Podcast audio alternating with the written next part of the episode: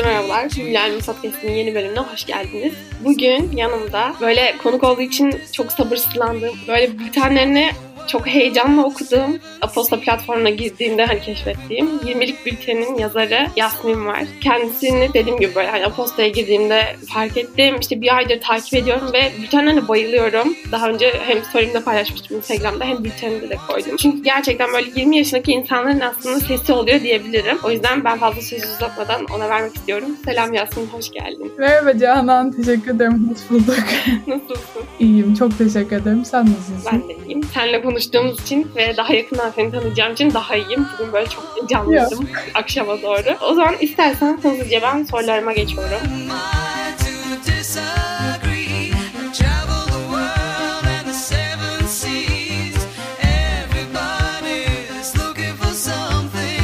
İlk sorum şu. Hangi okuldan, hangi bölümden mezun oldun? Şu an neler yapıyorsun? Yasmin kimdir? Neler yapmaktan hoşlanır aslında? Bununla başlayalım. Tamam. Yasmin kimdir? Çok derinden girdi. Bunu ben de anlamaya çalışıyorum ama daha basitlerden başlayayım. Ben Yasmin, 98'liyim. New York Üniversitesi'nden mezun oldum. Gazetecilik ve Global Liberal Studies diye bir bölüm var. Aileme bile zar zor açıklayabildiğim ama e, böyle politika, felsefe, din, insan hakları bıdı bıdı. Yani tüm bu bildiğimiz klasik paket sosyal bilimler dallarının birleştiği bir bölüm gibi düşünebilirim. Yani gazetecilik ve onun çift andalını yaptım. Bir de böyle savaş ve barış bilimleri tarzı bir yan dal da yaptım. New York'ta okudum dediğim gibi. Sonra da şimdi İstanbul'da yaşıyorum. Aşık diye bir yerde çalışıyorum. Aynı zamanda da Aposta'da 20'lik bülten yazıyorum. Arada da işte yurt dışına yazı yazabiliyorsam onlara yazıyorum. Peki bu okulu, bu bölümü nasıl seçmiştin? İşte biz seninle aslında kayıt öncesinde biraz konuştuk. Yani hikayenden biraz bahsettin ama podcast kaydına da geçmesi için soruyorum. Yurt dışına çıkmaya nasıl karar verdin? Ve hani bu bu karardan memnun musun? Okulunda, bölümünden memnun musun? İyi ki buraya okumuşum diyor musun? Kesinlikle diyorum. Yani ben okuluma aşığım. Tüm arkadaşlarım benimle dalga geçer. Hani sana para mı veriyorlar bu kadar iyi bahsetmen konusunda falan diye. Yani okuduğum bölüm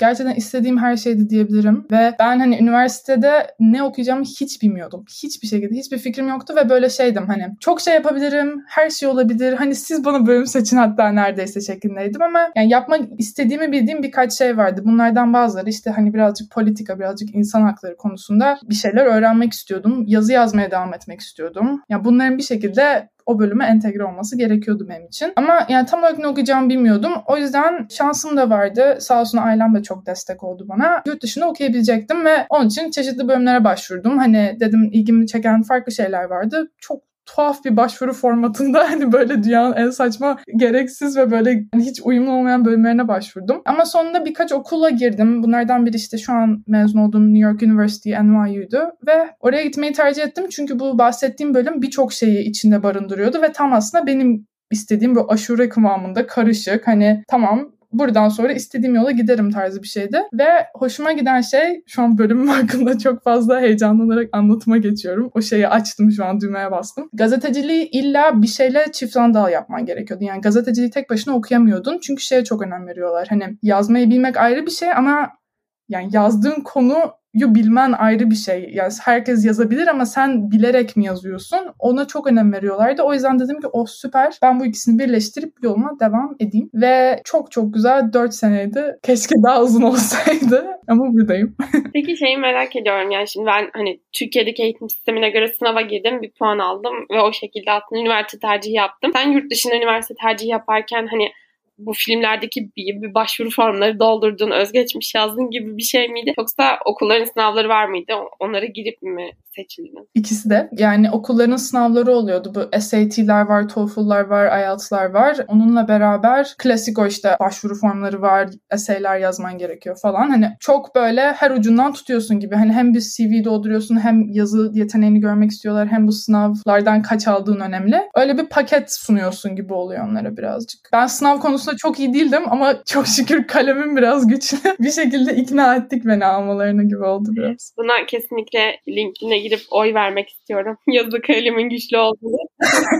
Eminim bu bölümden sonra seni keşfeden olursa ve okursa onlar da çok memnun kalacak. Umarım. o zaman diğer soruma geçiyorum. Üniversiteyi yurt dışında okudun ve ben böyle bültenlerini takip ettiğim için aslında birçok farklı işte çalıştığını, birçok farklı deneyimin olduğunu gördüm. Biraz da topladım tabii ki de seni. Ama istersen sen bunlardan biraz bahset. Üniversite zaman falan neler yaptın? Hangileri hoşuna gitti, hangileri hoşuna gitmedi? Tabii. Şöyle dediğim gibi yani çok şey yapabileceğimi düşünüyordum. Birazcık da hani böyle her şeyi denemek istiyordum kısaca. Çok böyle gençlik ateşim yanıyor, tutuyordu diyeyim. O yüzden yani çok çok farklı şey denemek istiyordum. O yüzden de bu hissiyatın full yani beni kontrol etmesine izin verdim gibi oldu. Hani birçok insan şey der hani yani benim odam burada ben bu yoldan ilerleyeyim der. Ben tam tersine yani bakayım neyi seviyorum. En çok neden zevk alıyorum yolunda ilerledim. Üniversitedeyken zaten ofis asistanlığı yapıyordum. Hani birazcık böyle para kazanabilmek için de o çok güzel bir işti. Hani bölümümdeki tüm hocalarla böyle kanka falan olmuştum ve ya ödev yapıyordum kısaca. Çok böyle rahat bir işti. Onun dışında okulda böyle okul gazetesinde editörlük yapıyordum. Student leader dedikleri böyle ilk sene, ikinci sene yeni gelen öğrencilere böyle yardımcı olan mentor gibi tipler vardı. Onlardan biriydim. Onun dışında da birçok yerde staj yapma şansını yakaladım. İşte yazları İstanbul'da Food and Travel diye bir magazin var. Böyle Cucina Italiana diye iki tane. Onlarda staj yaptım. İlk stajım oydu hatta ve yani böyle hani şey derler ya ilk erkek arkadaşın veya ilk sevgilin hani sana iyi davranan biri olsun ki standartın yüksek olsun gibi bir şey vardır. O da böyle oldu. Yani gazetecilik sektörü çok tuhaf yerlere gidebiliyor maalesef eminim sen de biliyorsundur. Ama bu harikaydı. Yani dünyanın en tatlı editörleri, en tatlı insanları ve kahve al kahve götür stajı değil de tam tersine böyle çeviri yap, yazı yaz. Hani ben küçücük yani daha düşün 19 ya da 18 buçuk yaşında falanım ve hani hadi bir yazı yaz basalım. Hani bunu sana verdiler ve oldu da ve bu benim için çok özel bir stajdı ve birazcık daha beni gazeteye iten stajlardan biri bu oldu. Onun dışında işte İstanbul'da National Geographic'te staj yaptım kısa bir süre. O da keyifliydi. Onda da daha hani daha klasik staj diyebileceğimiz hani daha böyle arkadaki işleri yaptığım bir stajdı ama ondan da çok şey öğrendim. Çünkü sonuçta o arkadaki şeyler aslında öğrenmen gereken şeyler oluyor. New York'ta da benim bir tane fotoğrafçı böyle artık hani böyle şey taptığım bir kadın var Annie Leibovitz diye. Onun fotoğrafçılık stüdyosunda çalışma şansını yakaladım bir şekilde. Nasıl beni aldılar bilmiyorum. Bir şekilde ikna ettiğime inanıyorum. Belki yine küçük bir cover letter yazmıştım. Belki yine yazımla onları ikna ettim bilmiyorum. Çünkü hani benim dışında herkes fotoğrafçılık okuyordu ya da hani çok çok böyle iyi portfolyoları vardı ve o benim hayatımı biraz değiştirdi. Yani kesinlikle fotoğrafçılık veya o işe girmek istemediğimi öğrendim. Çünkü ben küçükken hep fotoğrafçı olmak istiyordum. Yani benim hayalim fotoğrafçı olmaktı. Hatta savaş fotoğrafçısı olmaktı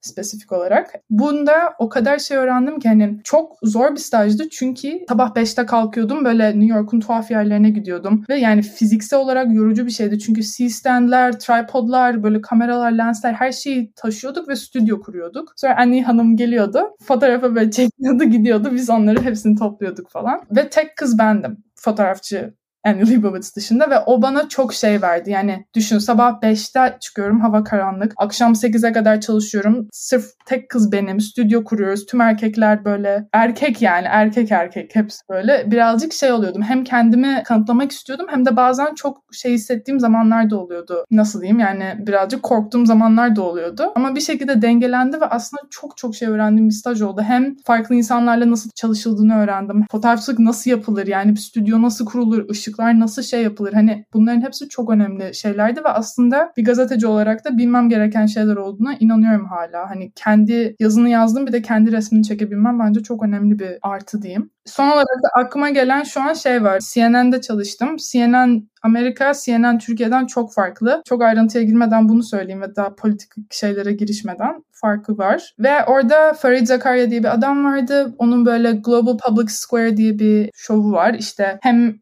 Amerika ile ilgili bazı haberleri paylaşıyor ama adamın asıl şeyi Amerika'nın dışında olan şeyleri Amerikalı izleyicilere böyle anlatabilmek ve onların ilgisini çekebilmek. O da tamamen ayrı bir deneyimdi. Çünkü onda da şeyi gördüm hani televizyon, stüdyo, televizyon için yazı nasıl yazılır, televizyon için her şey nasıl işliyor. Böyle bir haber şu an oluyorsa onu nasıl hemen ayarlayıp televizyona veriyoruz falan. Onları öğrendim. O da farklı bir dinamikti. Yani aslında şu an fark ediyorum ki ne kadar farklı şeyler yaptım desem bile hepsi bir medya ve bir yazı odaklı oldu ya da hepsi birbirini besleyen şeyler oldu sanırım. Hepsinden de çok farklı şeyler öğrendim ama en önemlisi farklı insanlarla nasıl çalışmam gerektiğini çok çok iyi öğrendiğim deneyimler oldu diyebilirim. Bence harika deneyimler hepsi. Ben dinlerken mest oldum yani. Zaten... Çok anlattım. Duramadım şu an. Bence en iyisini yaptım. Zaten burada hem senin deneyimlerini hem de senin kariyer yolculuğunu biraz hani deşelim istiyorum, öğrenelim istiyorum. O yüzden bence süper oldu. Ve şu an hani böyle yurt dışında okumuş ve hani o deneyimlerini anlatan ilk konuğumsun. Şu ana kadar Türkiye'de okuyan konuklarım oldu. O yüzden ben de çok sorum hazırladım. Yani onları çok merak ediyorum. Hazırım. Editörlere şans diliyorum şimdiden.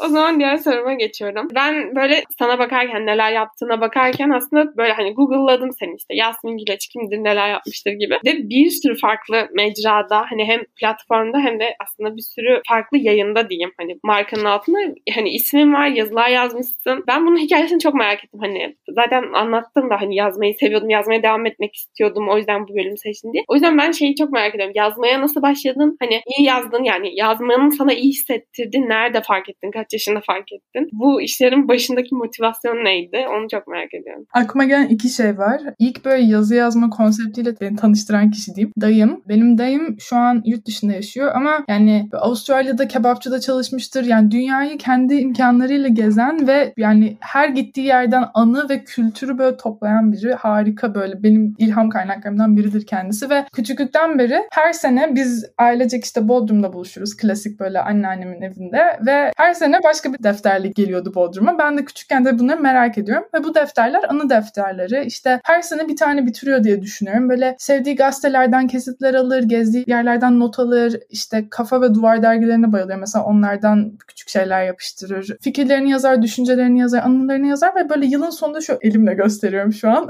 kalın bir defteri oluyor. Ya aşırı kalın böyle anılarla dolu bir defteri oluyor ve evinde de kütüphanesinde böyle bir rafı var. Tüm bu anı defterleri. Hani mesela bir anda açıyor bir tane atıyorum 2008'den defter ve 2008'deki kişiliğini kendisini onlarını görüyor. Bu benim çok hoşuma gitmişti ve ben de küçük böyle artık 5 miyimdir 6 mıyımdır hatırlamıyorum. Küçük kopyacı bir çocuk olarak ben de bunu yapacağım falan olup ben de defterlerimi tutmaya başladım. Ben de böyle kesip yapıştırarak işte günlük demek istemiyorum çünkü tam böyle sevgili günlük bıdı bıdı değil. Bu işte anı defteri gibi şeyler yapmaya başladım. Onda bir yazıyla böyle ilk tanışmam öyle oldu. Sonra da ilk böyle içimi pırpırlattığını anladığım şey de şu oldu. 6. sınıfta Türkçe dersinde bir yazı yazıyordum. Yazının konusunu hatırlamıyorum. İyi de bir not almadım bu arada. Bunu da belirtmek istiyorum. Ama o yazıyı akşam yazdım. Anneme okuyorum ve okurken böyle bir heyecanlandım. Böyle bir hani ben o yazımı çok beğenmiştim bir nedenden dolayı. Hoca beğenmemiş olsa da unutamadım belli ki beğenmediğini. Yani bitirdim ve böyle içimde bir heyecan oldu ve bu heyecan nasıl anlatacağım bilmiyorum ama böyle bir şey oldum hani. Bunu ben yazdım ve çok yani hoşuma gitti ve paylaşmak için sabırsızlanıyorum. Bu histe dedim ki yani burada bir şey var. Kesinlikle yani her yaptığım şeyde sonuçta ben bunu hissetmiyorum. Bunu da kovalamak amacıyla işte okul konferansları olur, MUN'ler, işte EYF'ler bunlar da böyle gazetecilik rollerini aldım. Küçük gazeteler falan print ediyorduk. Hani oradan ilerledi diyebilirim ama o şeye çok tutundum nedense. O ilk konusunu bile hatırlamadığım yazı ve içimde yaşattığı bu pırpır enerji. Bilmiyorum. Oradan sonra da takip ettim. Yani yazmaya devam ettim bir şekilde. Bence çok güzel bir hikaye ve aslında hani bunu bir arkadaşımın YouTube kanalında videoya konuk olmuştum. Orada ben de bahsettim. Ben de senin gibi böyle ortaokulda çalışma kitaplarını hep böyle kompozisyon yazdırırlardı ya. Yani yazı yazmayı zaten çok seviyordum. Hani orayı doldurmayı kesinlikle bana yetmiyordu. Başka bir şeyler daha yazıyordum gibi. Ve dediğin gibi onu okurken ya sınıfta ya da hani ne bileyim anneme okurken akşam hazırladım. Anne bak böyle bir şey yaz yazdım derken orada kendi düşüncelerimi aktardığım için olsa gerek diye düşünüyorum şu an. Aslında içten düşündüğüm şeyleri yazıyla aktarırken ve sesli bir şekilde okurken kendimi hem güçlü hem de bir yandan da böyle şey hissettim. İlk defa gerçekten kendi düşüncemi birine aktarıyorum aslında. O bence dediğin gibi böyle çok o yaştaki biri için çok pırpır etkisi yaratan bir şey. Ben çok şanslıydım ki benim hocam beğenmiş diyordum. Ya Kaç aldın? notumu hatırlamıyorum. iyiydi. Ben hani şey biraz böyle nasıl desem çok çalışkan öğrencilerin bulunmadığı bir okuldaydım. Sınıftaydım. En kötü sınıflardan da bir değilim. Böyle karma olmuştu. Ve tabii ki de orada birisi yazı yazınca ve bundan bahsedince hoca da heyecanlanıyor. Türkçe hocası da tabii ki. O yüzden şey benim gerçekten elimden tutup şey dedi yani hani sen güzel yazıyorsun işte sen biraz daha kompozisyon yaz işte okul yarışmalarına gönderelim falan demişti. Benim de aslında öyle başladı. O yüzden burada böyle benzeşmesi hikayemizin hani en başlangıç noktası çok hoşuma gitti. Ve ne güzel böyle destekleyen bir hoca olması. Hocama gönderme yaparken ben neyse. Yok valla bence çok güzel. Öğretmenlerin böyle yapması gerçekten çok önemli. Bir de şöyle bir şey de var. Bence yazıya benim verdiğim önemlerden biri de bu kişilik analizi yapıyorum şu an. Ben hiçbir zaman böyle şey olmayı sevmem. Hani bazıları vardır ve bunu kötü bir şey olarak söylemiyorum. Ön planda olmayı sever ve bu bir kişilik. Ben hep hani böyle mesela show dünyasındaysam ışıkları kontrol edeyim veya ar- arka tarafta çalışayım. Ya da hani ne bileyim Annie Leibovitz'te çalışıyorum. Her zaman o stüdyoyu kuran olmayı tercih ederim kameranın karşısındaki kişi olmak yerine. Hani benim kişiliğimde öyle bir şey ve yazmak da aslında onun çok güzel bir şekli yani. Sonuçta sen ya ekran veya kağıt perden oluyor gibi bir şey. Sen bir şekilde arka planda oluyorsun ama yaptığın şeyleri paylaşabiliyorsun. Bence bu çok önemli bir şey ve çok da benim için özel bir şey. Evet ben de katılıyorum kesinlikle. Yani en iyi kendimi neyle ifade ettiğimde rahat hissediyorum dersek ben de yazıyla diyebilirim. O yüzden sana çok katılıyorum. Seni çok iyi anlıyorum. O zaman diğer soruma geçiyorum. Bu biraz eğlenceli bir soru. Biz kayıttan önce biraz konuştuk buradan ama buradan da belki paylaşırız. İşte Aposto'da yazmak isteyen varsa onlara da ilham olabilir. Senin Aposto'yla nasıl yolların kesişti? 20 bülteni nasıl yazmaya başladın? Nasıl karar verdin bu konsepte? Ve aslında şu an çok iyi bir bence şey yakaladın. Hani frekans yakaladın. Hani eminim okuyucu kitlenden benim gibi güzel geri dönüşler alıyorsundur diye düşünüyorum.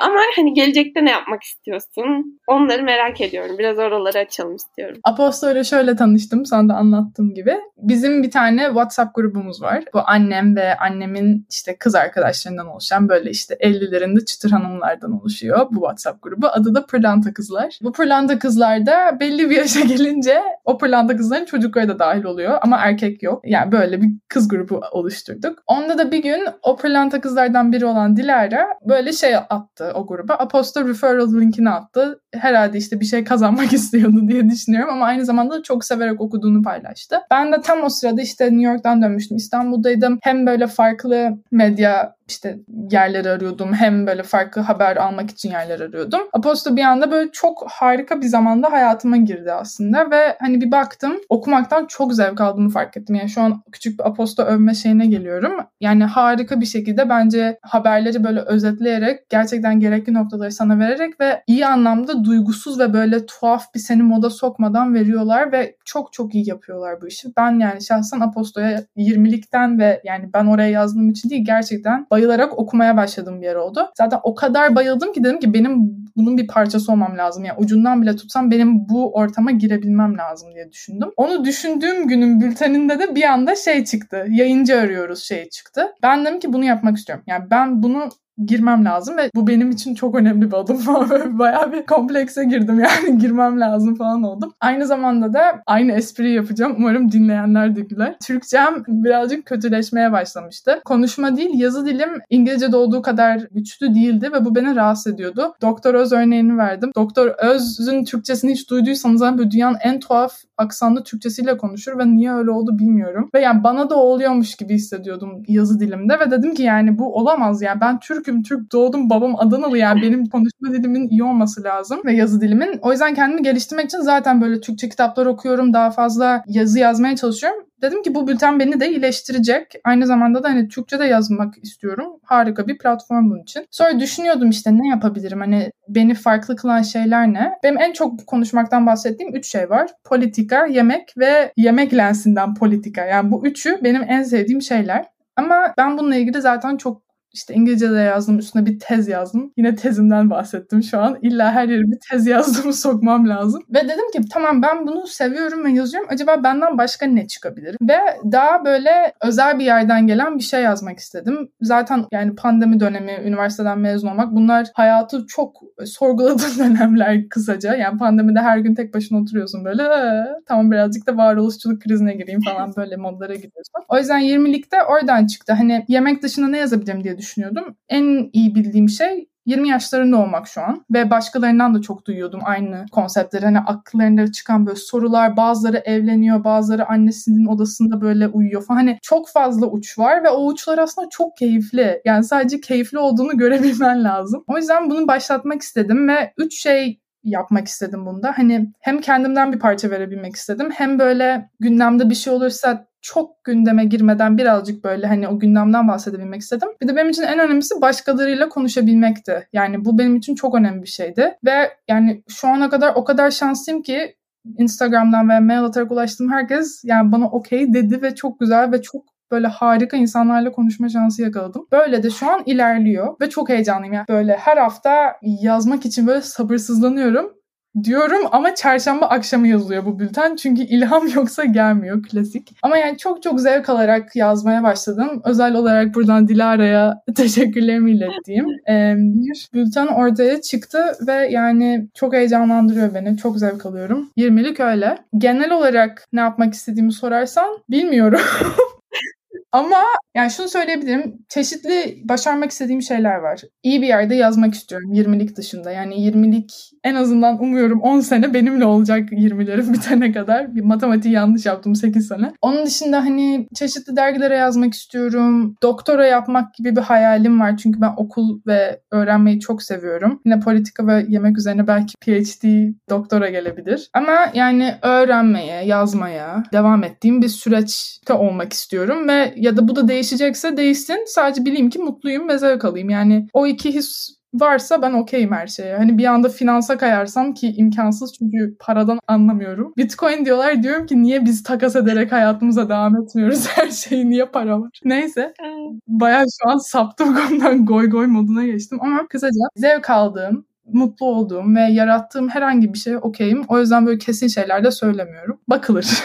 Bence harika bir cevaptı ya. ya. Hani o kadar içtendi ki aslında bu serinin adı da böyle şey biraz böyle meraklı olduğum için araştırarak bulmuştum. Viet Animo Latince'de kalbinle ve ruhunla demekmiş. Ben de bu seriye onun ismini vermek istedim. Çünkü konuk ettiğim herkes aslında yani gerçekten bir işte yapıyorsa hani böyle şey anlamında hani dediğim gibi finansla ilgileniyor falan gibi bir şeyse de sonuçta onu istediği, sevdiği için yapıyor. Ya da ne bileyim sen şu an içerik ürettiğinden ve bundan çok zevk aldığından ve gelecekte de bunu yapmak istediğinden bahsetti. Bu da senin aslında aslında kalbinden gelen, içinden gelen bir şey. Yani herkesin aslında yaptığı şeyler içinden geldiği için yapıyor. Yoksa kim hani okul derdi varken ya da bu kadar Türkiye'de işte ne bileyim ya da globalde bu kadar sorun varken oturup da hani böyle şeylerle ilgilensin. Ama ilgileniyorsan aslında gerçekten de orada bir parıltı vardır dediğin gibi. O yüzden bence çok çok güzel bir cevaptı. Teşekkürler.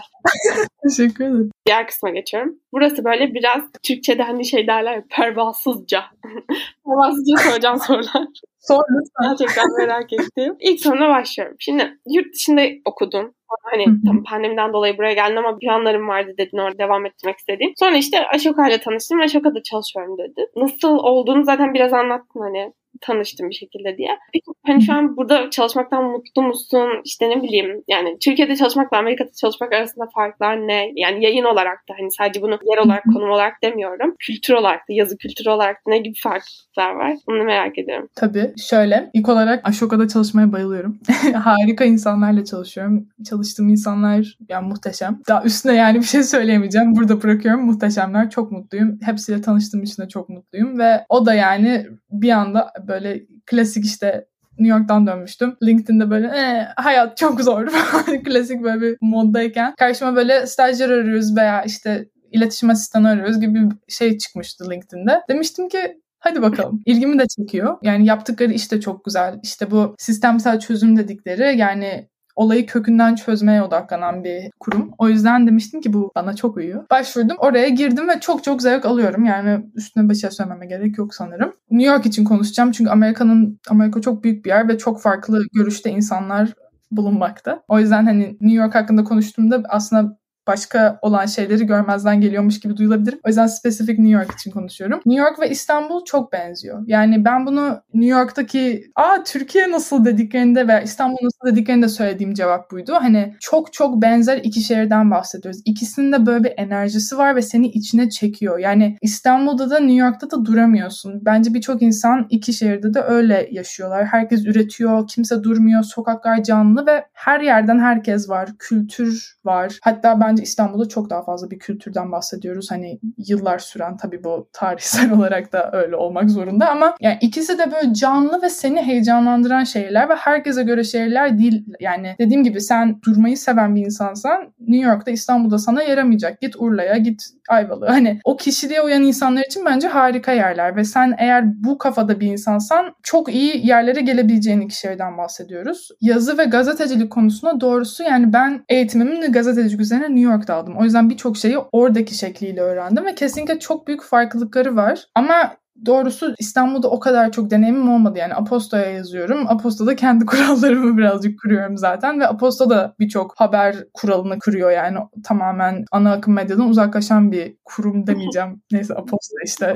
yani ne diyeceğimi bilemedim şu an Aposto için. Spotify of News diyorlar. Yani neyse o. Onun dışında da yani şu an buna tabii ki yine çok ayrıntıyla girmeyeceğim ama yazabileceğin şeylerin konusu biraz daha fazla diyebilirim New York'ta. Daha çok politikaya belki giriş yapabilirsin. Daha çok bazı şeyler hakkında fikirlerini rahatça paylaşabileceğin bir şehir. Ama onun dışında yani dediğim gibi ikisi de harika canlı şehirler ve ikisi de sana böyle enerji veriyor. Bence çok güzel yapladın. O yüzden teşekkürler dediğin gibi. Hiç yurt dışına çıkmadım. Yani Rusya hariç yurt dışına çıkmadım ben. Ve New York'a da gelmeyi çok isterim. Çünkü hep dizilerde yani hayallerimizi süsleyen bir yer. O yüzden orayı görmeyi çok isterim. Ya dizilerdeki gibi de değil bu arada yani. Yani ben kaç fare avladım, kaç yani bir odada dört kız kaldık, farelercesine kimse fareyi öldürmek istemiyor falan. Hani New York'un çok çok böyle işte lüks ve şey bir şey de var. Daha İstanbul'un böyle sevdiğimiz o canlı kanlı gençlik ateşi kelimesini kullanmayı çok seviyorum. O hali de var ve ben zaten o halini çok seviyorum. Yani daha aşağı taraflarını New York'un ve o daha gençlere hitap eden kısımlarını çok seviyorum. Burada şeyden bahsettin ya hani oda arkadaşlarından falan. Onu da merak ettim ama sormayı unuttum ilk sorularda. Ya sen gittiğinde üniversitede hani yurtta falan kaldın diye düşünüyorum. Kendi evinde kaldın mı? Yani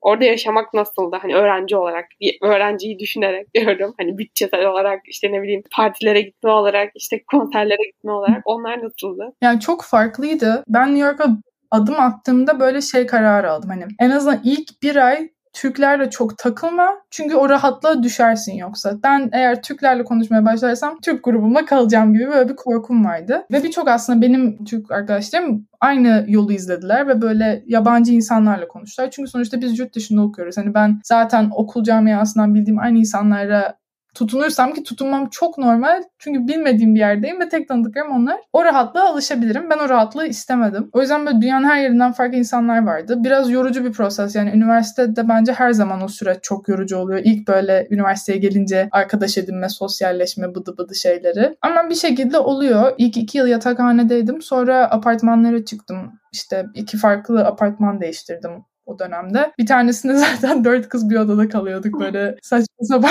bir şeydi ama çok seviyordum apartmanı ve apartman bir barın üstündeydi ve Amerika'da barlara girme yaşı 21 ama gidip silah alabiliyorsun falan. Böyle dünyanın en saçma kuralları var. Neyse yani.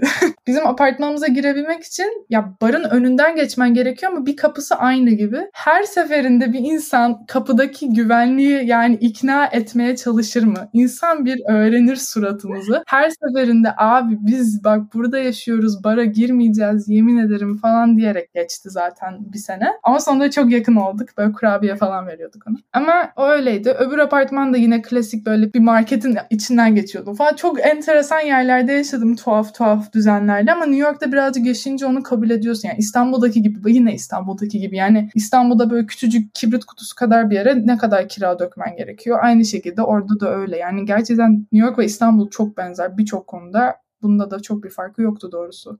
Yani kur dışında her şey bir yerde böyle düşün bak bunu unutamıyorum. Üniversiteye başladığımda kur böyle 3'tü. Şu an 8 falan. Yani insan bir şey oluyor yani. Nasıl yani oluyor? Sadece kaç yıl yani 5 yıl mı? Yani sen zamanında bitirdin. 5 falan yıl. Mesela dur şu an bakıyorum. Evet 2.9 falanmış. İnanılmaz. Yanlış da bakmış olabilirim ama böyle bir şeydi yani. Çok değişik gerçekten ya. Yani Üzücü nasıl bu hale geldik? Ve en üzücü şey de aslında hani biz hadi yükseldiğini gördük ama bizden sonraki jenerasyon hep böyle olduğunu düşünecek. Ama o daha iyi değil mi? Bilmediğin şey seni canına acıtamaz. Yani bir açıdan da ben böyle hey gidi günler falan oluyorum. Hmm. Nostalji tehlikeli bir şey bazen. Evet buradan ülkenin genel durumunda ekonomiyi de konuştuğumuza göre. Bayağı bir yerlere girdik. Evet o zaman diğer soruma geçiyorum. Diğer soru şu. Şimdi buraya kadar konuştuğumuzdan bahsettiğimizde ve sen de hani kendi geçmiş deneyimlerinden bahsettin. Hani yazmak aslında senin en büyük tutkun ve dedin ki aslında gelecekte de bunu yapmak istiyorum. Ama ben yine de böyle belki de özel bir cevap vermek istersin diye bunu sormak istiyorum yani. Hani böyle gelecekte yine atıyorum bundan 30 yıl sonra da yine yazacak mısın? Ve bu seni mutlu edecek mi? Ya umuyorum. Yani dediğim gibi bu beni mutlu etmeyecekse umarım başka şeylere gitme ve başka şeyler deneme cesaretini hangi yaşsa o yaşta da bulabilirim. Ama yani şu anki gidişatta gözüküyor ki olacak. Yani belki iş olarak olmaz ama eminim bir şekilde yazarım. Hani en azından belki kendim için yazarım. Belki oturur kitap yazarım. Kim bilir. Ama yani umuyorum ki hayatımda olur. Çünkü gerçekten yani kimse için yazmak zorunda değilsiniz ama benim için en azından hani yazı yazmak rahatlatan bir şey. Yani benim kimseyle paylaşmadığım defterlere yazdığım ne kadar çok şey var. Çünkü yardımcı oluyor. Birçok şey yardımcı oluyor ve geçmiş hallerinden böyle küçük kırıntılar gibi geliyor. Yani mesela 5. sınıftan günlüğümü açıyorum mesela. Böyle hoşlandığım çocukla ilgili bir şey yazmışım falan. Diyorum ki ne kadar kekoyum ya bu ne falan oluyorum. Ama çok çok değerli bilmiyorum bana yani fotoğraf gibi bir acın ama daha bile özel. Çünkü çok daha derine inebiliyorsun fotoğraftan. Bilmiyorum çok çok özel geliyor bana o yüzden.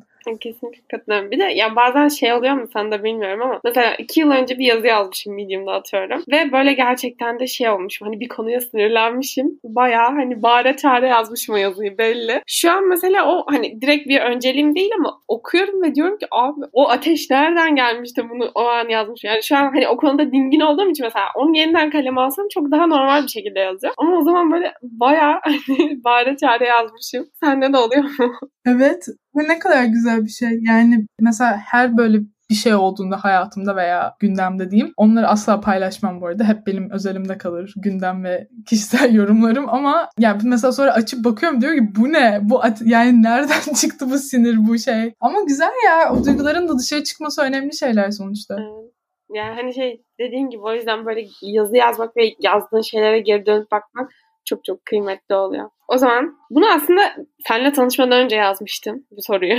Böyle hani Türkiye'ye ne sıklıkla geliyorsun diye soracaktım. Hani belki de ona cevap verebilirsin. Hani üniversite döneminde Türkiye'ye geldim mi ara ara. İşte şey soracaktım mesela. Hani pandemiden sonra ya orada olduğunu biliyordum. Hatta sana mail atarken bu arada bunu da söyleyeyim. Mail atarken Yasmin'e diyorum ki ben. Yasmin selam sorular bunlar. İşte şey diyorum. Aramızda sanırım 7 saatlik bir fark var.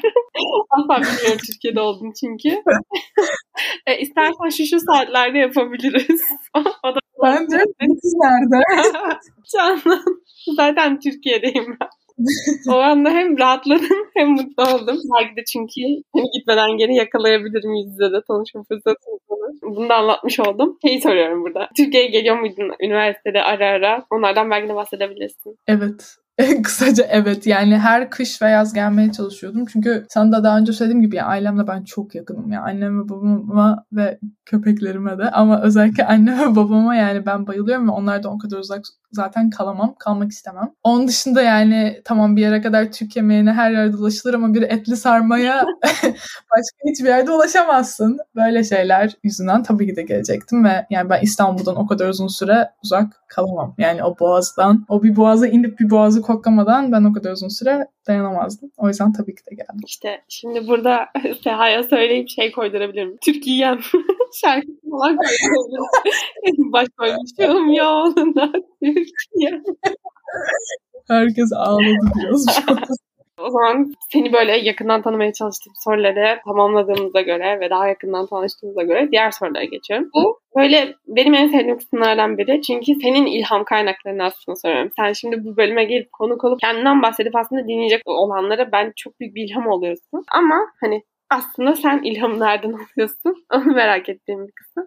İlk sorumla başlıyorum. Bugüne kadar iyi ki katılmışım dediğim deneyim. Hani bu bir şey de olabilir. Hackathon, ideaton gibi bir şey de olabilir ama hani ortaokulda katıldığım emiyenler de var dedin onlar da olabilir yani. Genel olarak zaten yaptığın her şey aslında seni bugünkü Yasmin yapan şey. E, ona kesinlikle katılıyorum ben. Hani iyi ya da kötü tecrübe olarak hiç bakmıyorum ben de hayatımdakilere ama senin en çok zevk aldığın deneyim hangisiydi? Hmm. Uu, düşündüm şu an. En çok zevk aldığım deneyim yani dediğin gibi yaptığım her şey veya yapamadığım her şey doğrusu bir şekilde sende bir iz bırakıyor ve seni belli bir yola itiyor. Hani bu gerçekten dediğin gibi çok önemli bir şey. Unutulmaması gereken bir şey. Beni etkileyen şeylerden biri şuydu. Yine spesifik bir hikaye görüyorum. Benim okulum yine uzattık neyse.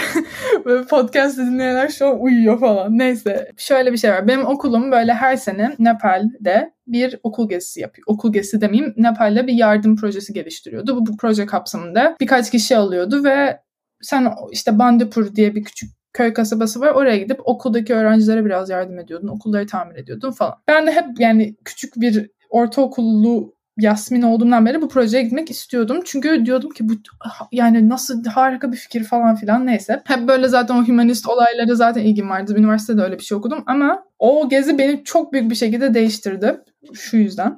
Ben bu 9. sınıfta işte kaç yaşında oluyorsan 9. sınıfta gittim bu geziye. 2 hafta boyunca kaldık Nepal'de. Ben çocuklara İngilizce öğrettim. Kişisel hijyen falan öğrettim. Okulu boyadık ve geldik. Şimdi İlk başta küçük Yasmin dedi ki harikayız işte çok güzel bir proje yürüttük çocukların hayatı değişti. Sonra birazcık daha büyüdüm, birazcık daha akıllandım, birazcık daha okudum ve dedim ki bu proje ya belki beni geliştirmiştir. Çocuklar belki birazcık eğlenmiştir ama yani bu Ashoka'da da hoşuna, hoşuma giden şeyden bahsettim. Bu sistemsel dönüşüm dedim. Hiçbir şey sağlamadık ve aslında nitekim birkaç sene sonrasında orada bir deprem oldu Nepal'de ve birçok yer yıkıldı. Bizim okulda mesela tamir ettiğimiz yerlerin bazı yerleri yıkıldı ve hani aslında o kadar böyle şak diye suratıma düşündüğüm şeyler vuruldu ki klasik yani zaten bunu düşünüyordum. Yani zaten diyordum ki bu proje o çocukları eğlendirmiş olabilir ama hayatlarında çok büyük bir değişim maalesef sağlayamaz. Sağlam yani iki haftada zaten ne sağlayabilirsin? Bir de bunun üstüne o boyadığımız okulda mesela çatlaklar oldu. Yani ne kadar böyle ironik ve metafor yani resmen karşısına böyle çıkıyor. Bunun da üstüne düşüne düşen, düşün aslında şey oldum yani bu yaptığımız birçok şey çok geçici ve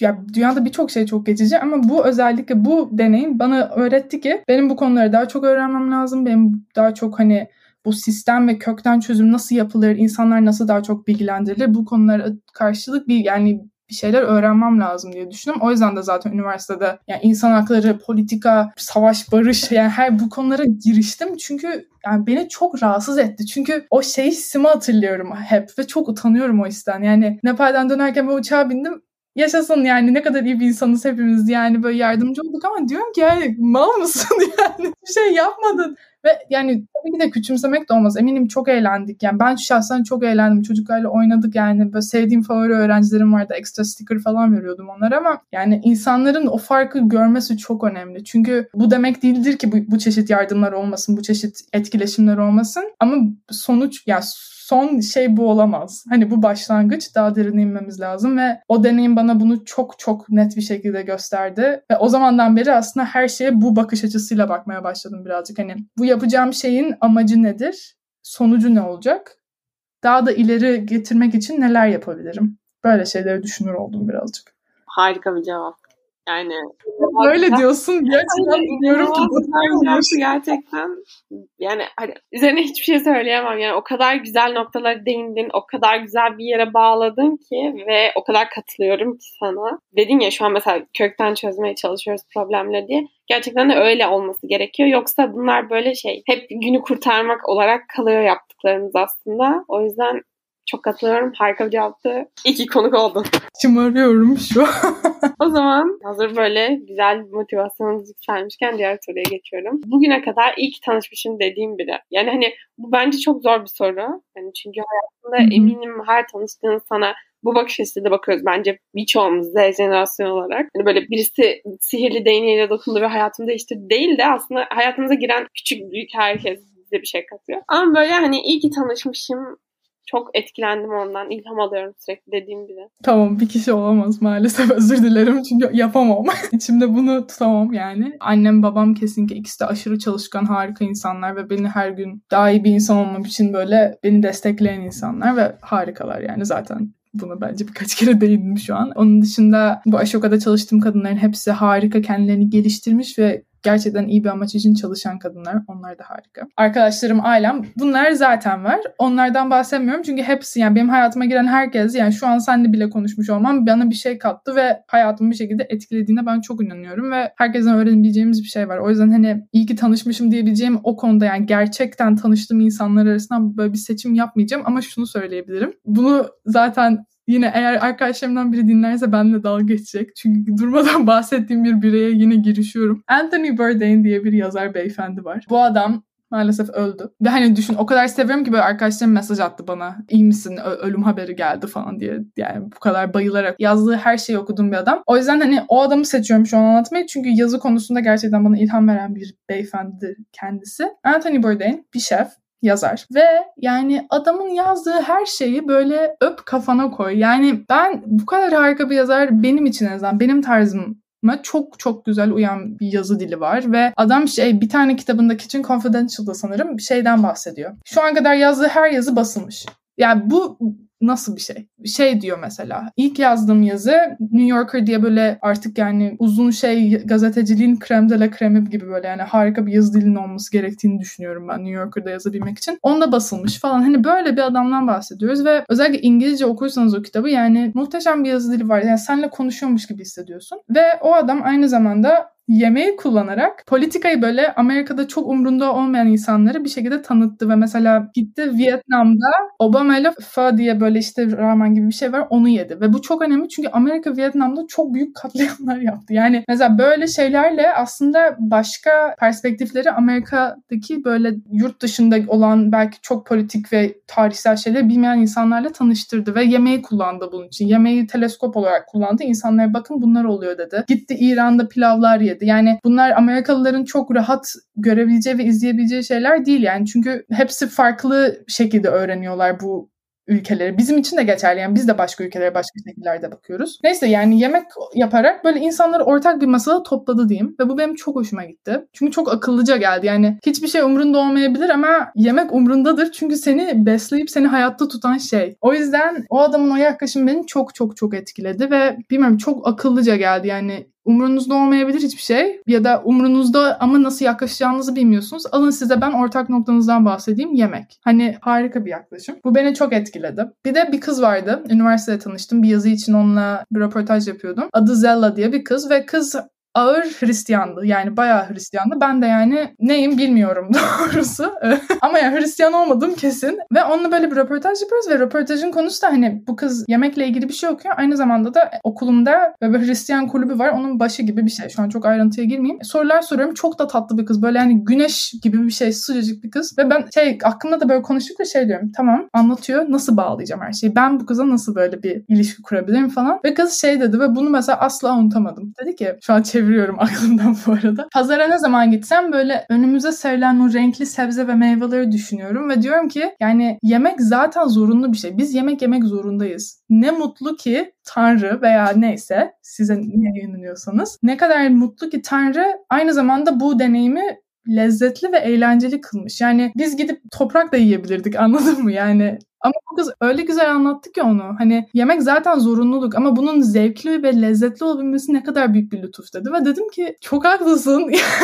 haklısın kızım yani ne diyebilirim. Ve yani o cümleden tabii ki dine ayırabilirsin. Her çeşit inanışı ayır ve aynı şey. Yani şükür yani ne kadar güzel böyle şeylerden zevk alıyor olabilmemiz. O da beni çok etkiledi. Ve böyle yemek üzerinden gittim yani. İnsanların bu şükür, mutluluk ve yemeği kullanarak insanları birleştirme duygusu beni çok heyecanlandırdı doğrusu. Ben de şu an bayağı ilham aldım. Gerçekten o kadar güzel bir cevap verdin ki yani hani çok güzel bir şey yaşamışsın. Tabii ki de mesela hani o röportajı yapman, kızın o şekilde söylemesi. Yani ben bazen gerçekten şey düşünüyorum hani yazan insanların ya da hani konuşurken bir şeyler anlatan insanların bazı şeyleri nasıl kafasına düşünüp birleştirip bunu sunduğunu gerçekten çok hayranlık duyuyorum buna. Ki seninle konuşurken de mesela şu an bu soruları cevaplarken, bu sohbeti yaparken de çok hissettim bazı noktalarda. o yüzden bence belki de senin gerçekten hayatının bulman gereken yap bozmuş hayatındaki gibi. Yani öyle algıladım gibi. Eminim öyledir. İnşallah. Yoksa boşu boşuna bahsettim. Bu kadar takmışım bu kıza yani. Eğer bir PR partim değilse. Evet yıllar sonra aslında hiç bu alanda bir iş yapmıyorsun ve şey diyorsun. Alakası falan. Bu kız kim falan. evet diğer soruma geçiyorum. Tamam. Kesinlikle ben şeyi düşünüyorum hani yazı konusunda kendini iyi ki geliştirmişim dediğini düşünüyorum ama bunun haricinde de böyle kendimi bugüne kadar iyi ki geliştirmişim dediğim bir yetkinlik, bir alan. Bu bir hobi de olabilir tabii. Ya bence İngilizce benim küçük yaşta başlamış olmam çok çok önemli bir adım. Aileme teşekkür ediyorum buradan. Çünkü sonra gelen hiçbir dile aynı yatkınlıkla şey yapamadım. Yani İngilizce benim ana dilim gibi bir şey şu an ve sonra mesela şu an İspanyolca öğrenmeye çalışıyorum. Gaza gelip Mayıs'ta bir sınava falan yazıldım. Allah bilir nasıl geçeceğim o sınavı. Neyse ama hani çok zor. Dil öğrenmek gerçekten çok zor ve dili öğrenmeye yatkınlığı olan insanlara ben çok kıskanıyorum. Mesela benim bir tanıdığım kız vardı 7 dil konuşabiliyor diyorum. Nasıl yani? Nasıl yani? Yani nasıl öğrenebiliyorsun bunu? Ben öyle biri değilim. O yüzden en azından cebimde İngilizce olabilmiş olması beni çok mutlu ediyor. Hani okulda Fransızca görüyordum. Düşün üniversitede görmem zorunluydu birkaç sene. Ben yani 6 sene falan Fransızca gördüm ve de ki yani hadi bir, bir şey de yani derim ki yok demeyeyim. Lütfen dedirtmeyin. Yani o yüzden o şeyin bana erkenden verilmesi benim gerçekten çok teşekkür olduğum bir şey. Onun dışında bence benim kendimle gurur duyduğum özelliklerimden biri stres altında çok iyiyimdir. Ve bence bu hem gazetecilik için önemli bir şey hem genel hayat için önemli bir yetenek demeyeceğim de gelişti yani bir şekilde. Özellikle o fotoğrafçı hanımla çalıştığım dönemde böyle stres bombası olduğum için sanırım beni çok iyi eğitti o. O yüzden hani böyle ne olursa olsun şey olabiliyorum böyle tamam duralım nefes alalım. Dünyanın sonu değil. Hani bu kafaya hemen geçebilmek bence çok önemli bir şey. Özellikle bunun gibi dönemlerde hani kendime her zaman birazcık yakalayabiliyorum. Tabii ki bazen kayıyor iç dengem diyeyim ama genelde gayet böyle sakin kalabilen biriyim. O beni mutlu ediyor. Bence de önemli bir yetenek. Dediğim gibi özellikle böyle pandemi gibi bir dönemde kafayı yememek, hala çalışabiliyor olmak. Çünkü en nihayetinde yaptığın şey aslında senin yaratıcılığına ve ürettiğin şeye kalıyor. Yani yazı yazmak olsun, bir şeyler içerik üretmek olsun. Ve ya bu hani şey değil yani böyle işte Excel'de şunları çek, böyle bunu yap gibi bir şey değil. Gerçekten içinden gelmesi gerekiyor. O açıdan hani o dengeyi sağlayıp böyle yaratıcı ve güzel içerikler çıkarmak bu yeteneğine bağlı bir şey diyeyim. Sana da oluyor mu mesela? Hani bazen full kitleniyorsun çıkmıyor yazı Türkçe yok yani. Bir anda gidiyor her şey. Aynen öyle. Ya böyle bunu en son geçen şirket için yazdığım yazı vardı bu bültende değil ondan önceki bültende böyle şeyle ilgili yazıyorum. Hani 2020 yılında böyle e, lojistik sektöründeki gelişmeler ve bunun kullanıcılar içinde etkisi. Hani mesela evden sipariş ediyoruz her şeyi ve bu bize nasıl bir etkisi oldu gibi böyle bir yazı yazmış.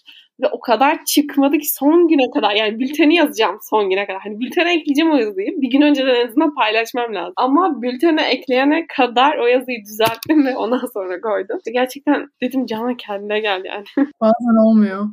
kalkıp gitmen lazım. Ben bunu anladım. Yani kalkıp gidip sonra geri döneceğim. Değil mi? Aynen öyle. Bir de şey ben de bunu merak ediyorum. Yani ben bunu çünkü anlattığım yerlerde hani nasıl yazı yazıyorsun diye bana sorduklarında çok anlatıyorum. O yüzden sana da oluyor mu diye merak ediyorum. Bazen bir konu hakkında mesela yazacaksam o hafta belirliyorum o konuyu yazacağımı ve o konuyla ilgili içerik tüketiyorum tabii ki. Hani tüketmeden üretmek olmaz bence. Podcastlar dinliyorum, video varsa izliyorum. Yani Netflix'te bir belgesel falan varsa onu kesinlikle izliyorum. Ya da yazıları bol bol okuyorum ki kaynak da veriyorum onlara. Onu yaparken ama bir hafta boyunca o konu konuyla ilgili yatıp kalktığım için çok farklı şekilde, şeyler gelebiliyor. Mesela pazartesi düşündüğüm şeye çarşamba ekleme olarak çok farklı bir şey düşünebiliyorum gibi. Ya da mesela o hafta başka tükettiğim şeyler varsa mesela onu bir anda aklım meç ediyor böyle. Aa bunu da yazabilirmişim beraber gibi geliyor. Sana da oluyor mu çok merak ettim. Evet ya o yüzden bu bülten çarşamba gece 10'da yazılıyor. Çünkü hani bir anda böyle her şey çok çok geliyor ve o yüzden annem ve babam benim editörlerim. Çünkü yani ihtiyacım var. Birinin yazımı okumasını kaç kişiye gönderiyorum sonra yani. O yüzden ya yani o çok çok haklısın. O bence hem şey hani hem böyle harika bir şey çünkü aslında beynin hep çalışıyor ve havalı şeyler üretiyorsun ama aynı zamanda birazcık böyle şey oluyorsun. Paralize oluyorsun yani hangi birinden bahsetsem lanet falan oluyorsun birazcık. Evet.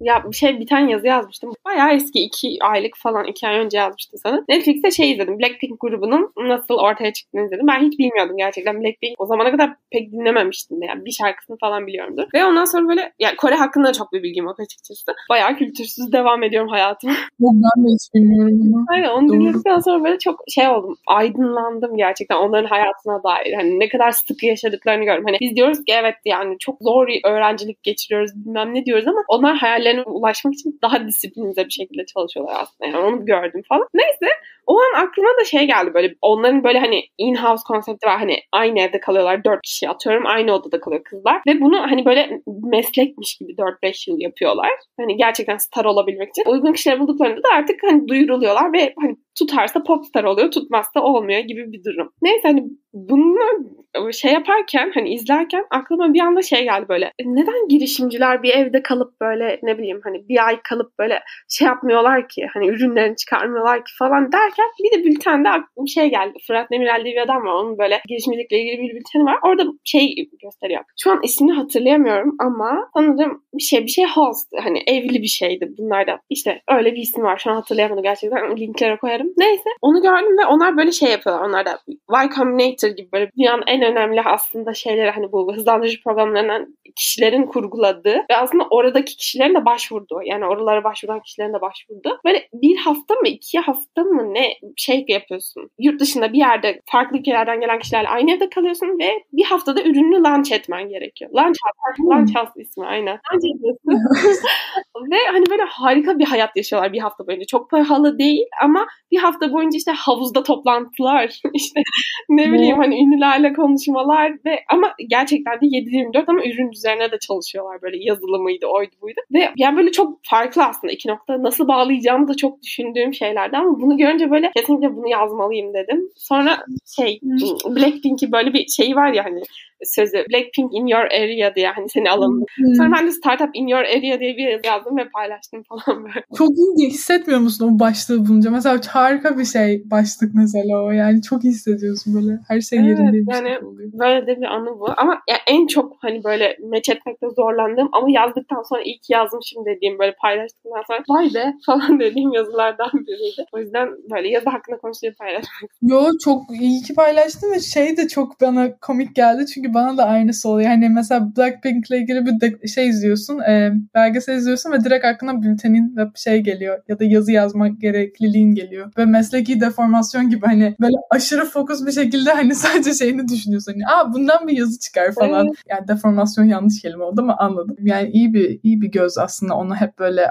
beyninin bir yerinde onun böyle bulunması. Evet bence de katılıyorum. Peki şey yani Bak bunu da merak ettim şu an konuşurken onu da sorayım. Böyle hani eminim yani hepimiz esinleniyoruz bir şeyler izlerken okurken. Ama ben böyle kağıt kalem not tutarak şey yapmıyorum. Hani o Aa, bunu okudum şöyle bir şey varmış bunu not edeyim gibi böyle hani highlight edebiliyorsam Medium'da highlight ediyorum ama onun dışında böyle ayrıca yazma gereksinimi duymuyorum. Nasıl olsa o benim beynimde nasıl harmanlanıyorsa o, o şekilde çıkacak yazıya diye hayır, kaynağını veririm diyor. Sen de öyle misin yoksa mesela bazı şeyler izlerken not tutuyor musun? Nasıl oluyor? Şöyle oluyor. Yani benim telefonumda notlarım var. 20'lik bülten full orada. Yani eğer bir gün onlar silinirse ve bunu bilerek başka biliyorum ve yine de hiçbir yerde başka yok yani sadece orada. O yüzden bunu dinleyen bir hacker varsa lütfen benden uzak yerlere gitsin. Şöyle oluyor. Başlık yazarım. Ben de hiç öyle full not yazmam. Mesela aklıma bir şey gelir derim ki aa bu fikir bir yere gidebilir. Hani onu yazarım veya bir yazı okumuşumdur linkini koyarım. Hani senin dediğin gibi ama hiçbir zaman öyle full sanırım yaptığım olmadı. Çünkü dediğin gibi aslında hani birkaç kelime yazayım o bende bir şey çağrıştırsın ama zaten o kendi yolunu bulur şeklinde ilerliyorum sanırım genellikle. Güzel. Yine benzer noktalarımızı bulduk. Aynen. Çok Bu aslında Yasmin'le bizim birbirimizi bulduğumuz bir yolculuk, bir bölüm oldu. Aynen. aslında şu an arkadaş olduk. evet o zaman böyle hazır enerjimiz yükselmişken hızlı sorulara geçiyorum. Burası böyle hangisini yapmayı daha çok sevdiğini merak ettiğim sorduğum İlk sorumla başlıyorum. Instagram mı Twitter mı? Gazeteci olarak Twitter demek zorunlu hissediyorum. O yüzden Twitter diyeceğim. Demek zorundayım? Zorunluyum Twitter. O zaman diğer sorum Spotify mı Netflix mi? Spotify. Sabah çalışmak mı akşam çalışmak mı? Sabah çalışmak akşam yazmak. Diğer sorum da yani mesela ofiste ve okula fiziksel olarak gitmek mi yoksa bunları evden yapmak mı? Yani bilmiyorum Aşaka'da hiç ofise gidiyor musun ama ben mesela full evden çalışıyorum şu an. Biz de şu an evden ve yani özür dilerim bunu ke- yani kesinlikle gitmem lazım. Ofis ortamı olsun, okul ortamı yani yüzde yüz gidiyorum. Neresi olursa yani böyle dünyanın en saçma yerinde olsun gideceğim. Ofis neredeyse. Bence çok şey öğretiyor sana.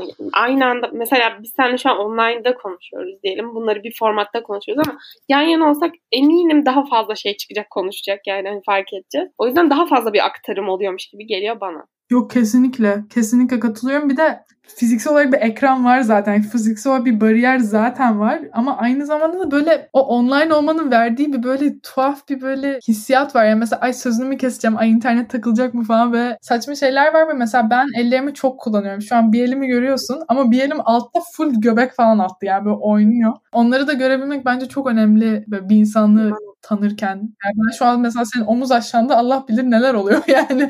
Hiçbir fikrim yok. O yüzden onları görebilmek çok önemli. Gerçekten hiç abartmıyorum. Girişimcilik Vakfı bana tişört yollamış böyle herkese yolluyor. Ben gerçekten hani şey bu arada bayağı postürüm var yani. Uzun boylu bir kızım. Ve hani topluyum biraz. Neyse bana small mu x small mu ne yollamışlar. İçine giremiyorum. Yazdım işte ben bunda fotoğraf atamam dedim. Onlar diyor ki omuzdan aşağını görmedik ki dedi. Gerçekten hani pandemi öyle bir hale getirdi ki bizi. Özellikle sonra hani pandemi sonrası tanış, pandemide tanıştığımız insanların fiziksel özellikle hiç bilmiyorum. evet doğru. Ama uzun olmana sevindim. Ben de uzun. Uzun kız kardeşim. En sevdiğim ya. Buradan da Evet bay O zaman diğer soruma geçiyorum. Yani bunu çok deneyimledim mi bilmiyorum ama önceki bölümlerimde çok fazla herkes böyle girişimcilik alanında bir şeyler yaptığı için kalmış bu soruda. O yüzden sorayım diyorum. Ee, böyle girişimcilik, işte daha esnek yerlerde çalışmak mı? Böyle alanlarda çalışmak mı? Bir girişimde çalışmak mı? Yoksa kurumsalda çalışmak mı? Yani sen kurumsal deneyimleri de gözlemlemiş birisin bu arada. Bir sürü deneyim var zaten ama kurumsal yerlerde çalıştığın için soruyorum. Hangisi daha iyi diyemem ama hani hangisinde neler öğrendim belki de öyle bir şey sorabilirim. Dediğim gibi ikisi de çok farklı ve ikisi de başka insanlara konuşuyor ama benim hep dediğim şey şuydu yani benim dışarı çıkıp hani bir şeyler yapabilmem lazım. O yüzden gazetecilik aslında çok iyi. Çünkü diyorlar ki çık şu insanları bul konuş onlarla geri gel yazıyı yaz falan. Hani o bence çok bana yarayan bir şey. O yüzden herhalde yani kurumsaldan daha uzak giderim herhalde diye düşünüyorum. Ama yani o da kötü değil. O da birçok insana uyan bir şey. Hani çok daha sabit saatleri var mesela. Hani ama ben gece 12'lere kadar çalışayım istiyorum. O yüzden öbürü. Çarşamba akşamı bülteni hazırlayayım mesela. Aynen. Bu arada aynen. ben de öyleyim. Yani pazar günü çıkıyorum ben de bülteni işte. Hani podcast yayınladıktan Evet. sonraki gün çıkıyor.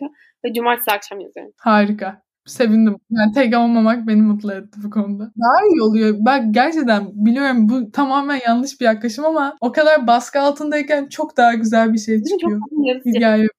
Şimdi bu kadar az zamanım var. Şimdi ben bu hafta ne yaşadım, ne gördüm falan gibi böyle.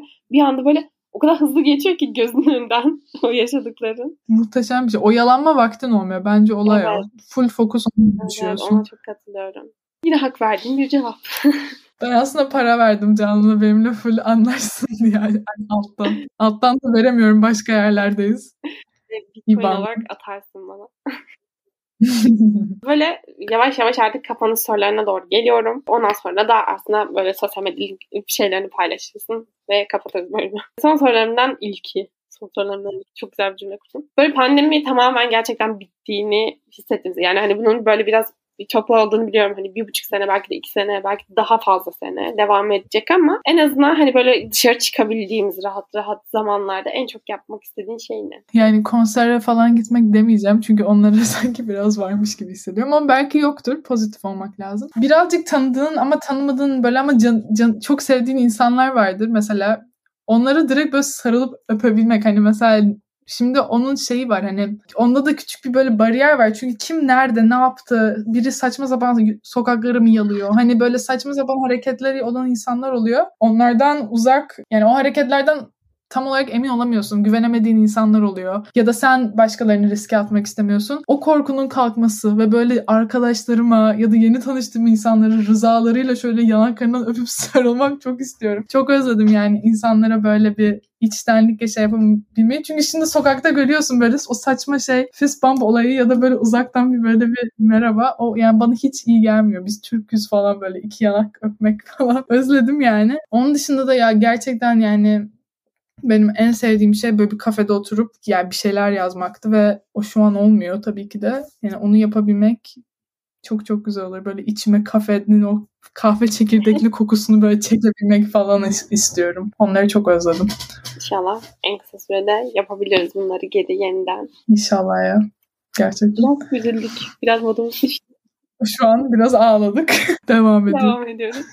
O zaman son soruma geçiyorum. Oo. Böyle bölümde de aslında söylediğimiz gibi ve 20'lik bülteninden bahsettiğim gibi ikimiz de Z kuşağı genciyiz. Ve herkes bizim hakkımızda yazıp çiziyor. Yani yok bunu sever, yok böyle değildir, yok böyle davranılması gerekir gibi gibi. Sen hani Z kuşağı genci olarak bunlara bir şey söyleyebilecek olsan yani bir cevap verebilecek olsan toplu şekilde ne söylemek isterdin çok merak ediyorum. Ya ilk olarak dizilerde bizi yanlış yazıyorsunuz. Yani biz öyle konuşmuyoruz, biz öyle hareket etmiyoruz. Ben ortaokulda öyle şeyler yapmadım. Yani neyse gösterdiği dizilerde bunlar no yani olmuyor. Onun dışında yani her jenerasyon çok değişiyor, gelişiyor ve bence bunu bu değişimi gözlemleyenler olarak aslında onlara bir açıdan saygı duyuyorum. Çünkü sonuçta biz bu değişimi yaşıyoruz ama onlar o değişimi görüyor gibi hissediyorum. Ama bir açıdan da yani değişimi yaşayanlar paylaşacak şeyi çok var. O yüzden aslında daha çok bu konuda yazan, çizen, bu konuda işte fotoğraf çeken ne bileyim her şeyi yapan insanlara daha çok yer verilmesi gerektiğini düşünüyorum. Onun dışında da genel genç insanlar olarak yani bence en önemli şey yani dediğin gibi çok insan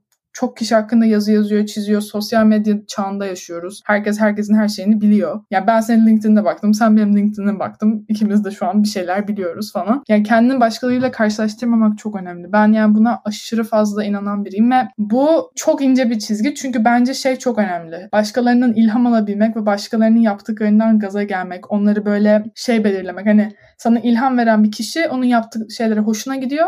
O yolda ilerle. Harika. Ama o ince çizginin diğer yönünde veya diğer tarafında bir şey var. Kötü bir his var orada ve o çok yanlış ve maalesef bu ince çizgide hani biraz cambazlık yapman gerekiyor. Çünkü öbür tarafa düşersen iyi bir yer değil orası ve ben de bazen o tarafa düşüyorum. Hani gazetecilikte mesela bir arkadaşım veya bir tanıdığım hani çok iyi bir yerde yazısı çıkıyor. Diyorum ki ah ben niye bunu yapamadım falan. Hani bunlar çok doğal hisler ama her zaman şey hatırlaman lazım hani ne kadar yazı çıkarsa çıksın, insanlar hakkında ne kadar çok bilgi çıkarsa çıksın herkesin yolculuğu farklı, herkesin yaptığı şey farklı ve herkesin zamanlaması doğrusu farklı. Ve sen başkalarına bakarak kendi başardığın her şeyi silemezsin, silmemelisin. Başka insanlar sana ilham versin, başka insanlar seni etkilesin ama yani bu okuduğun, yazdığın, izlediğin, çizdiğin dönemlerde düşme bu çukura. Çünkü düşünce çıkamıyorsun bir süre ve seni çok çok bence etkileyebilen böyle kötü bir sis sise dönüyor yani. Ona da gerek yok gibi geliyor. Ben çok güzel cevapladım ve bunu bence hepimiz hissediyoruz. Yani hani hem yaş fark etmek sizin de diyebilirim buna. Ama genel olarak bizim kuşağımızda ben kendi kuşağım hakkında bahsettiğim, kendi şeylerimden bahsettiğim için de söyleyebilirim. Ben de bunu çok hissediyorum. Yani benden daha başarılı işte ne bileyim benden daha belki de benim yapmak istediğim şeyleri şu an yapan gençleri görünce diyorum ki Canan senin yaptıkların da ne? Ne yani? Sen oraya gidene kadar Allah bilir ne kadar uğraşman gerekecek gibi böyle. Kendi kendime o kadar şey yapıyorum ki hani demoralize ediyorum ve yetersiz hissettiriyorum ki kendime. İşte en kötü aslında şeyin düşmanın iç sesi bence. o noktada ben de öyle hissettiğim zamanlar oluyor. Ama dediğin gibi orası çok ince bir çizgi. Yani şey tarafı da var. Hani sadece kendini yetersiz hissetmek kıskanmak kıskanma tarafı da oluyor. Kıskanmamak, imrenmek bence. İmrenip hani onu yapmak en doğrusu. Yani Güzel bir cevap oldu bu da. Teşekkür ederim. Bir de şey, özür dilerim şey ekledim. Unuttum. Bir de hayır şunu söyleyecektim. Hani sosyal medyada unuttuğumuz şey ve dünyanın en klasik şeyini söyleyeceğim şu an. Herkes göstermeyi seçtiği şeyi gösteriyor. Mesela sen benim LinkedIn'ime bakınca birkaç yer görüyorsun ama aslında onun arkasında yani 200 tane böyle hayır denmiş başvuru var. Yani her sene ben mesela bir tane iş var çok istediğim. Her sene başvururum. Her sene de beni çok güzel şutlarla. Artık bu hobim haline geldi. Mesela kimse onu görmüyor veya kimse benim kaç tane yere yazı fikir atıp onlardan hayır aldığımı görmüyor. Çünkü nereye koyayım, niye koyayım? Hani anladın mı? Onu da unutmamak lazım. Yani herkesin başarı hikayesinin arkasında aslında birkaç tane böyle tepe, düşüş falan oluyor. Olması da normal zaten. Bu kadardı. Teşekkürler. Sağ olun gidiyorum. ya bu şey var ya çok saçma ama aklıma geldi. Ee, Instagram'da Reels'te şey var ya böyle videolar var. Sosyal medya aslında fake'tir falan gibi böyle bir akım var ya. Hani kızlar kendilerini gösteriyorlar normal hallerini falan. Ona evet, ihtiyacımız var ya. Yani biz buyuz çünkü yani. Hem kız olarak hem erkek olarak fark etmez. Cinsiyet olarak demiyorum. Yaştan da bağımsız söylüyorum. Ya yani biz buyuz ve dediğin gibi herkes sadece göstermek istediği şeyi gösteriyor. Ben yazılarımı göstermek istiyorum, podcast'imi göstermek istiyorum. Ama mesela şu an buna hazır olmadığım için mesela pandemide hiç kendi fotoğrafımı koymuyorum atıyorum. Ya çünkü bunu istemiyorum belki. Hmm. O yüzden onu kabullenebilmek, o olgunluğa erişebilmek çok kıymetli. Ve sen de bu olgunlukta birisin. bu konularda konuştuk. o yüzden ben aşırı mutlu oldum. Yani sohbetin her kısmı çok değerli şeylerle doluydu. Hem ilham aldığın şeylerden bahsettin hem şu an yaptıklarından bahsettin. Bence dinleyenler de çok ilham olacak bir bölüm oldu. O yüzden konuk olduğu için tekrardan teşekkür ederim. Ay ben çok teşekkür ederim. Yani konuşması çok böyle güzel, rahatlatıcı böyle şey bir insansın zaten. Yani çok keyifli geçti. Umarım mantıklı bir cümle, birkaç cümle kurmuşumdur yani. Umuyorum ben bayağı arkadaşla konuşuyor gibi konuştum. Bence bölümü dinleyenler kağıt kalem alıp not tutacak. o kadar. İşte bu. ben tekrardan konuk olmak için çok teşekkür ederim. Eğer yazdığım bültenine kaydolmak isterseniz e, Aposta'da 20'lik yazıp aratabilirsiniz. Yayıncılar kısmından bulabilirsiniz. Ve onun harika bir Instagram hesabı da var bu arada. Onu takip etmenizi öneririm. Bence şey çok önemli ya. Hani böyle profilinden bağımsız yaptığın bir şey ya onu ayrı bir profil açıyorsun ve oraya da emek harcıyorsun. Hani bunu direkt kendin de yapabilirdin ama buna da ayrıca oradaki bir komünite oluşturman, o komüniteyi beslemen de çok önemli bir şey. O yüzden bence o da çok güzel. Orayı da takip etmenizi öneririm. Eğer söylemek istediğim sosyal hesabım varsa sosyal medya hesabım onları da söyleyebilirsiniz. Zaten linklerini de bırakırım. Yok başka. Hepiniz canıma güzel mailler atın. Bültenimden sonra. Teşekkür ederim. Bu kadar. O zaman konuk olduğunuz için tekrardan teşekkürler. İlerleyen bölümlerde görüşmek üzere. Görüşürüz. Teşekkürler.